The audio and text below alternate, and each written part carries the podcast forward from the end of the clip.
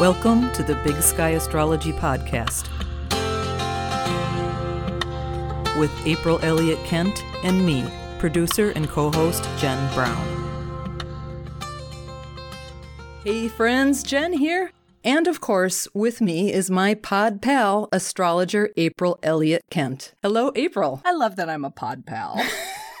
I just love how you can put pod onto anything and have a portmanteau. Is that what those are called? Where you take two words and put them together? You've got me there. I'm not sure. Like we've talked about pod pets, we have. which I must confess I stole from another podcast. But yeah, pod pets, pod pals. Yeah. Well, hello, Jen. And You're my pod pal. then you're mine. Yay. You are mine. Well, we are recording this at the beginning of the week that will live in infamy, so we can only hope that we're still standing in these smoldering charred remains by the time everybody is listening to this, because we're kind of recording a week in advance. So That's right. The state of the world is a little fraught right now. we will just have to see what we come back to. Yeah. But we just wanted to remind everybody, too, that we're putting out new episodes on Monday, because when we did start with the podcast, we promised people a new episode on Tuesday. That's right. And we just wanted to let people know that these are coming out on Monday. So be sure you get them then. And to remind everybody to rate and review the podcast. Yeah, it helps spread the word. This is what they tell me. This is what they Well, say. Well, it helps other people find the podcast because the more ratings it has, the more it shows up in the search engine when you're looking for other podcasts. So it's free, takes about a second. And if you're enjoying the show, it would really help us out if you go ahead and review it or rate it. Those are the pod facts. That's the housekeeping, the pod housekeeping the pod keeping. here on the Big Sky Astrology Podcast. Oh, thank you very much. Yeah. So, we don't have quite the spectacular week this week that we had last week, astrologically speaking, but there's plenty to talk about. And of course, last week we talked about the big eclipse, the lunar eclipse, and the epic conjunction of Saturn with Pluto. Yeah. It was so big we talked about it on two episodes, so we're not going to go into it in great detail here, but we will say that on January 13th, the sun will join up with Saturn and Pluto. Okay, so the sun's joining the party. Hmm. That's not a party I want to go to, but if that's your idea of a party, Jen, it's joining the party. And the sun is the ruler of lots of things, but I was particularly thinking of its rulership of leaders and heads of state and even monarchs and this kind of thing. Hmm. So this is when the official story of the Saturn Pluto connection gets unveiled. Or this is when we see leaders and heads of states and titular heads of things collide with the hard realities of Saturn and Pluto. So on episodes six and seven, we talked about Saturn Pluto, and on episode seven, we talked about the lunar eclipse, and you described it as the sound and the fury, I remember. Ah, did I? Yeah, the lunar eclipse is the sound, the fury is Saturn Pluto. Hmm. But you're saying that we're going to hear more of the story on the 13th, the very next day, is that right? Yeah, and it's the official story. So it's not necessarily the true story, Hmm. right? Last week we had Mercury, which we didn't really talk about on the podcast, but we had Mercury come together with Saturn and Pluto.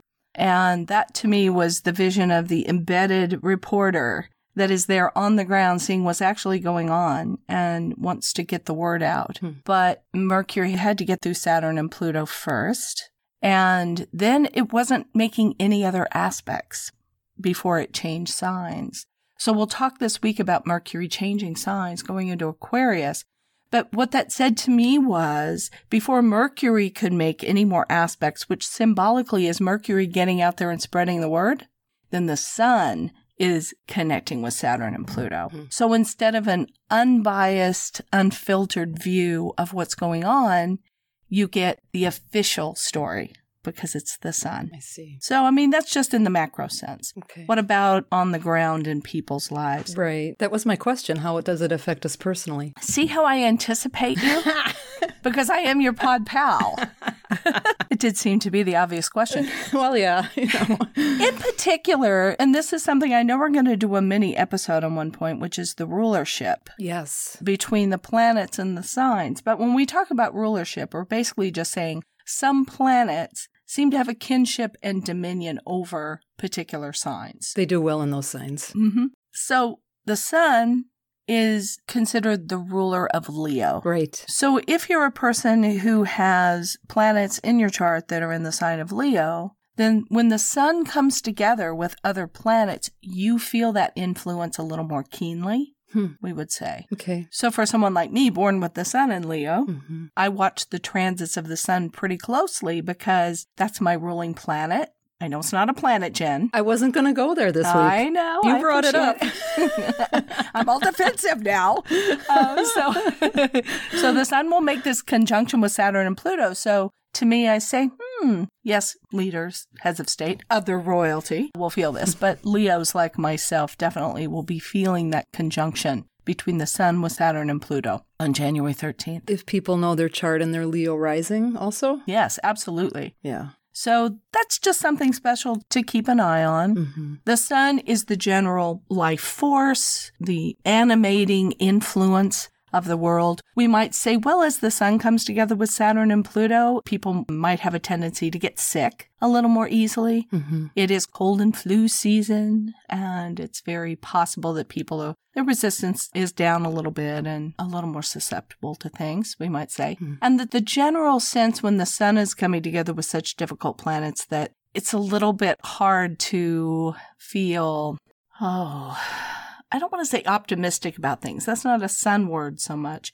It's hard to feel you have the energy to tackle what needs to be tackled. Because it's so heavy. Yeah, so it's a little bit of a it's a bump in the road this week. I'd say January 13th is a little bit difficult from that point of view. hmm But on the same day, Venus will enter Pisces. Okay. And that's a much nicer state of affairs. Let me back up for one second because you mentioned Saturn and Pluto and health aspects. Is it specific health aspects that those two planets rule? Or is that a whole discussion that we should go into sometime? They would rule particular parts of the body and particular tendencies toward illness. hmm But I think I was just looking at the sun as a general symbol of vitality. I see. So if you're looking at an individual's birth chart and they're curious about health issues, you're going to look at the sun. You know, a person can get very sick with something and bounce right back, and another person might get sick with the same thing and just languish. Yeah. And a lot of times it has to do with the spirit of the individual and the life force in them. And that's what the sun would represent. Okay. So the sun coming together with Saturn and Pluto, which are kind of dark,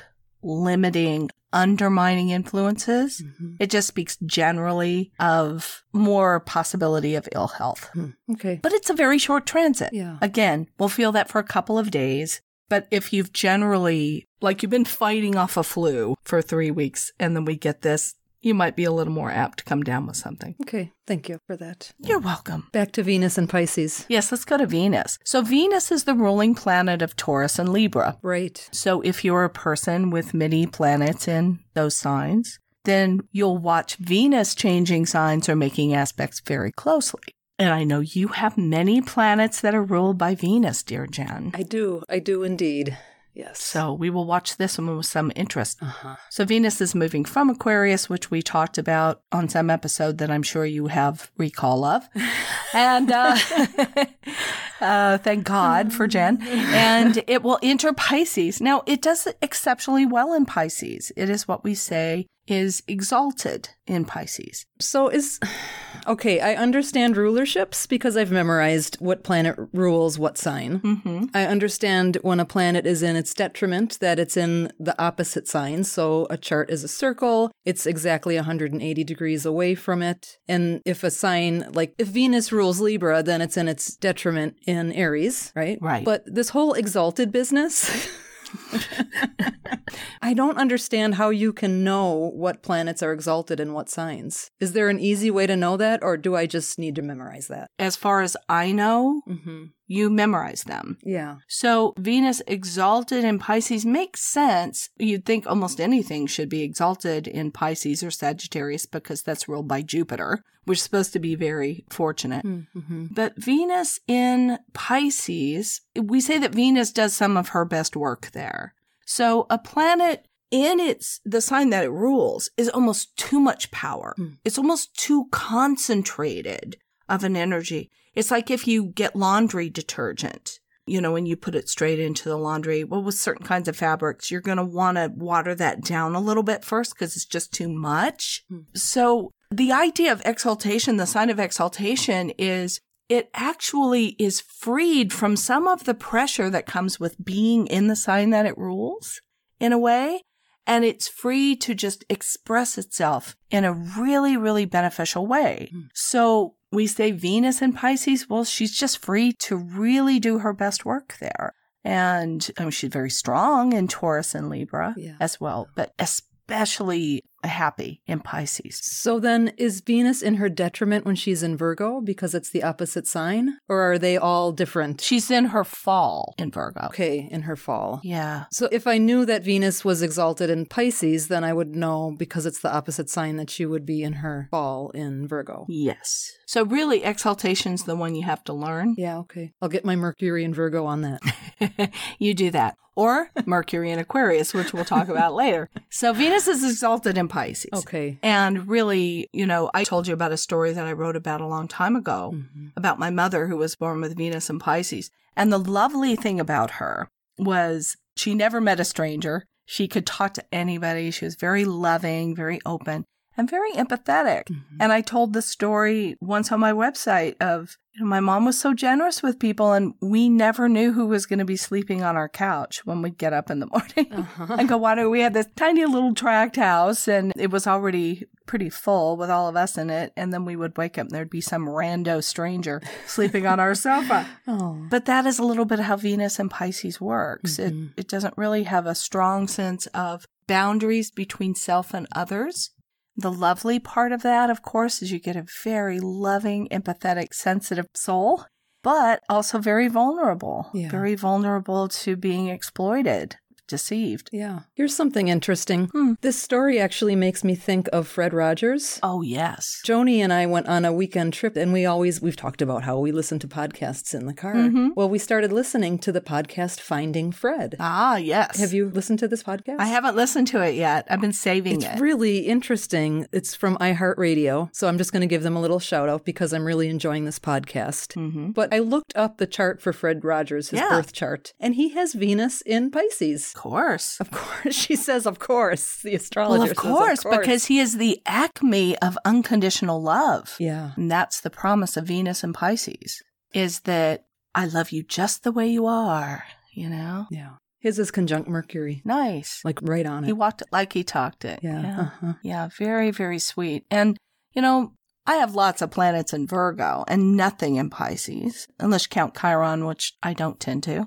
Uh, We'll do an episode on Chiron sometime. We'll do an episode on April's complicated relationship with Chiron, I'll study up. I'll do the episode. and I'll sit in the background and throw peanuts at you.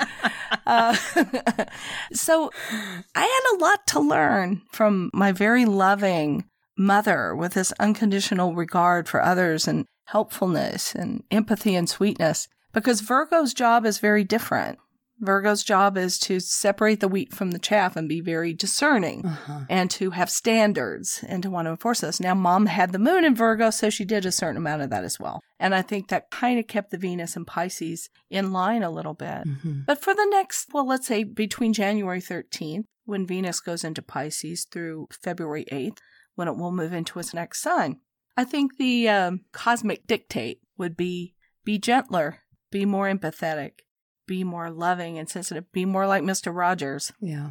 And we could sure use that this week, Mm-hmm. as it's January 6th that we're recording. Yeah, because we've all been through a lot in the last couple of months hmm and with the eclipse and with the Saturn, Pluto, and all of that. So being a little bit gentler with each other and with ourselves, Yeah. I think is something good to keep in mind as Venus is going through Pisces. hmm I like little Venus and Pisces. That's lovely. And I love that story of your mom. And I have to say, it really reminds me my dad has told stories of his mom and how people would be staying over Hmm. at their house. And I wonder where her Venus was. I don't know, that's so sweet. It's such a nice quality, isn't it? Yeah. But it also left my sister and I scarred for life. And like we we're we're kind of like we have a lot of boundaries around having people come to stay because of that. But yeah, it's really interesting. For the fear that they'll move in. Exactly. Well, I think I told him the same story too about, you know, some of the less desirable qualities of Venus and Pisces as I interpreted them.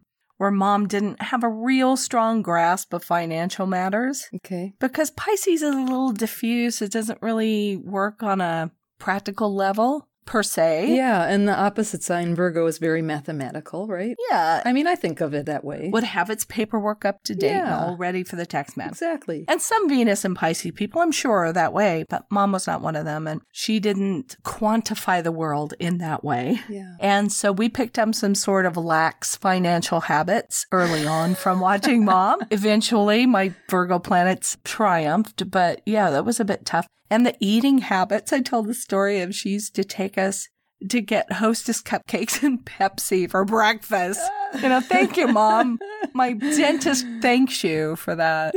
Um, so, uh, That's a great story. I mean, you know, Pisces. just- yeah, I love you gotta Pisces. love her, right? You gotta love her Yeah. because the overall package was so so delightful and so warm and Uh-huh. just like Mr. Rogers, you know, it's like it's such a beautiful legacy of love Mhm. that such people leave. So let's all work on leaving something of that kind of imprint on the world. Yeah. I think in the next few weeks. This is a good time to do it too. We could use that. Absolutely. Nice.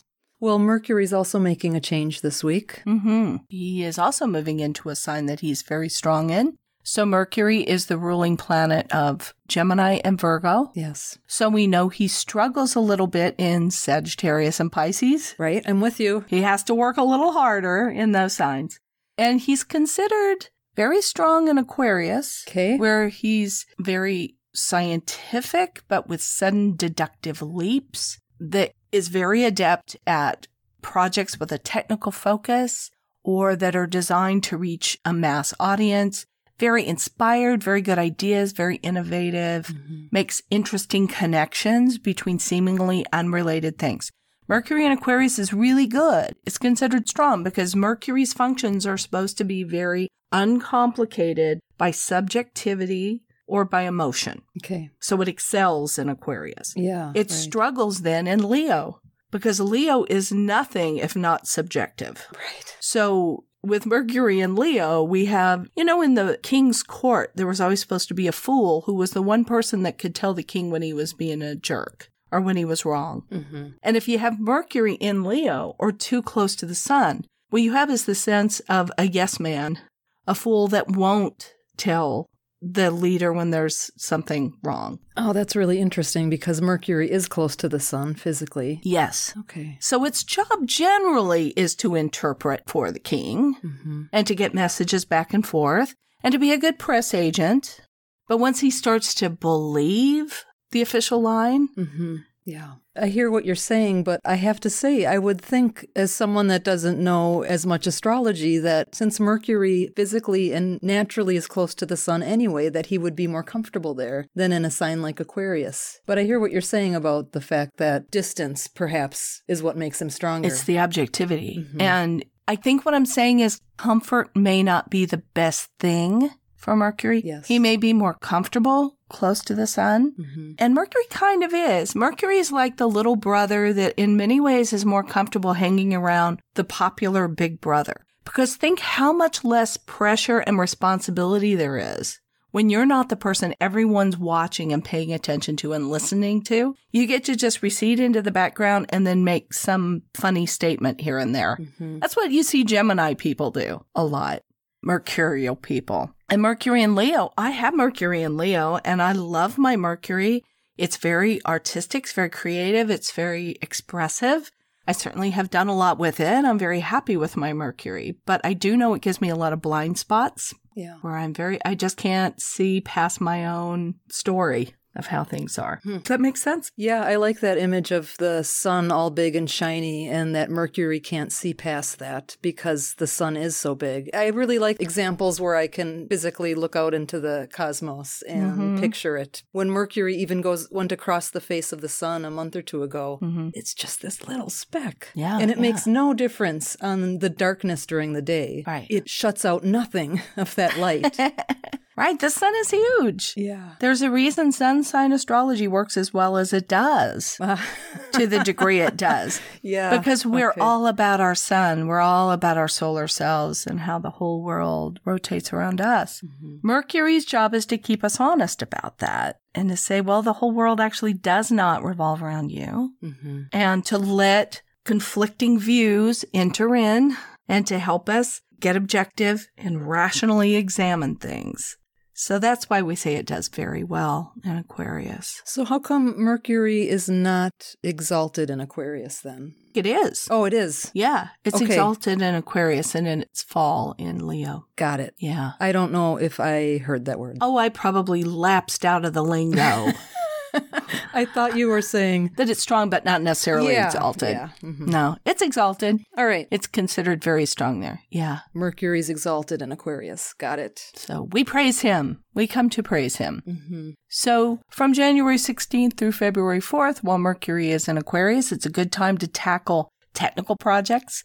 For instance, I've been trying to find the time to do a companion website for our podcast. I will probably tackle that while Mercury is in Aquarius. It's perfect for, Yay! yay! It's perfect for that kind of thing. If you've been wanting to up your social media game, Mercury in Aquarius is a great time to do that Okay. starting to get stuff together for your taxes, perfect time to do that. So use this clear, rational, systematic. Because remember, Aquarius is co ruled by Saturn. Yes. So it's like combining the energies of Mercury with Saturn. So think in terms of, again, list making and schedules and long term planning, as we were talking about before the podcast. Yeah. Now, since Mercury's entering Aquarius, that means shortly thereafter it will square Uranus, right? It will indeed. Because Uranus is at two or three degrees of Taurus, Taurus. and Mhm. Mercury's moving pretty quickly right now. hmm So he will enter Aquarius on the 16th, and I believe it was the 18th that you said is when he'll square Uranus. Right. What can you tell us about that? There is some kinship between Aquarius and Uranus. We would say Uranus is considered the modern ruler of Aquarius. The ancients, of course, before they knew to, knew about the existence of Uranus, they would use Saturn to rule Aquarius. Yes. Which I feel of all the sign relationships to those outer planets, those fairly modern planets, I really see the dual rulership Hmm. of Saturn and Uranus over Aquarius. It's a very contradictory sign. Yeah. So Mercury, in any event, making a square to Uranus, which has this affinity with Aquarius, says this is the moment when the fool gets to say something really startling and really shocking that sets the court on its ear. Okay. Huh. So that's when all the stories come out. So remember, I was talking about the sun coming together with Saturn and Pluto and how that's the official story. Right. That's the story the king wants you to hear. Official in air quotes. yes, in air quotes. That's the story that the leadership wants us to hear or the way it wants to be framed. And I'm not talking politically here. I'm just talking generally at a macro level. uh-huh. And Mercury squaring Uranus, you know, Mercury's kind of been quiet. He hasn't been saying a lot. And as he goes into Aquarius, and then especially when he squares Uranus a couple of days later, it's, oh, more information is coming to light. It's a little mm-hmm. bit startling, a little bit unexpected. So that's for a lot of us. It just, you know, depends on where it's happening in your life. Yeah. And for that, you would look at the house that has Aquarius, because that's where Mercury will be, and the house that Uranus has been inching its way through Taurus in, in your chart. Okay. It hasn't gained much ground in a year and a half that it's been in Taurus. No, it sure hasn't. Still only at like two degrees or something. I'm like, come on, let's move it along. Because from our perspective on Earth, Uranus moves forward and then it moves backwards and then it moves forwards. And we talked about the station last week in episode 7 hmm Yeah. I've heard that Uranus is the higher octave of Mercury. And I think that's why we would consider it exalted in Aquarius. It's the same as Neptune is oh. considered the higher octave of, Of Venus. Venus. So it's exalted in Pisces. Mars is the lower octave of, don't tell me, Pluto. Right. Yeah. So they share the rulership of Scorpio. Okay. Right. Does it make sense to you that way? More so, yes. Yeah. So the moon is doing things this week, What's up with the moon? as she is wont to do. She does something every week. She does. And this is why we have our moon watch segment here of the podcast. We should have some music that goes with the moon watch segment. Do, do, do, do, do, do, do. Breaking news. Last quarter moon. and this one's in late Libra. It's at almost 27 degrees of Libra. It has an evocative Sabian symbol. We talked about Sabian symbols last week. yes, we did. And it's an airplane hovering overhead, which is the story of Jen's life because she lives in a flight path.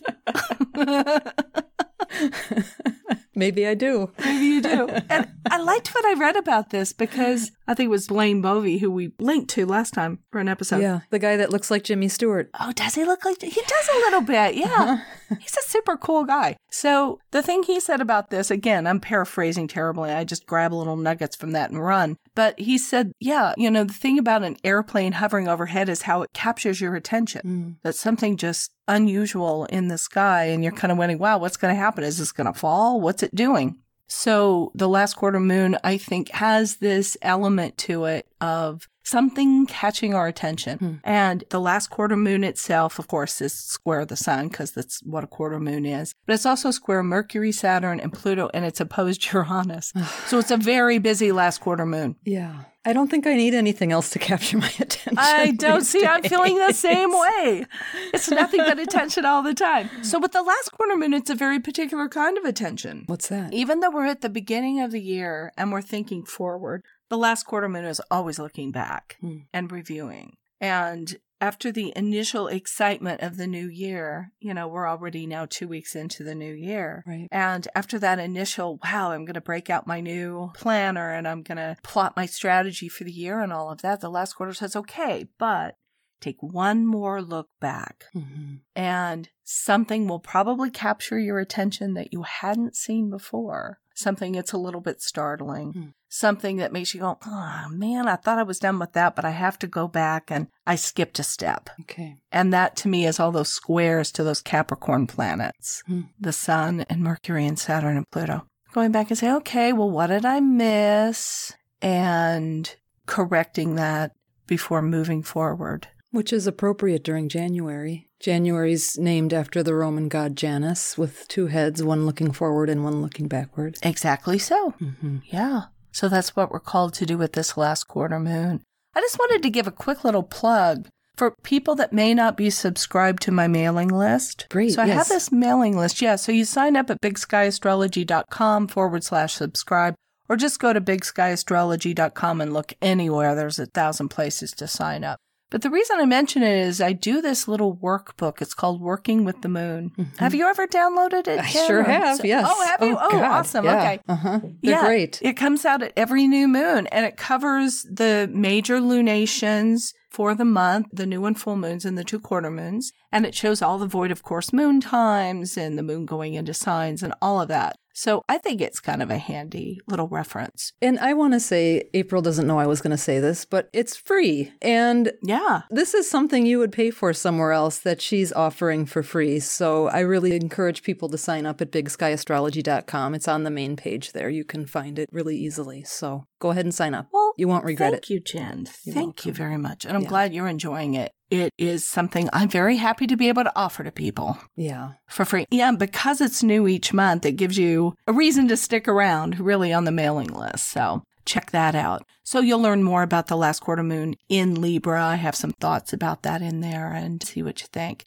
With Libra, always it's somewhat relationship oriented as well, right? Yeah. Something in a relationship gets our attention sometimes and makes us look back and say, oh, I guess I should have been a little more careful there, or there was some ground I needed to cover additionally. But Venus is in Pisces. She's relationships too. She has relationships. She's saying be compassionate, be nice to each other. be kind. Well, this have we talked yet on the podcast about my love of Bob Ross, the painter? oh my god, I love this man. I love this man.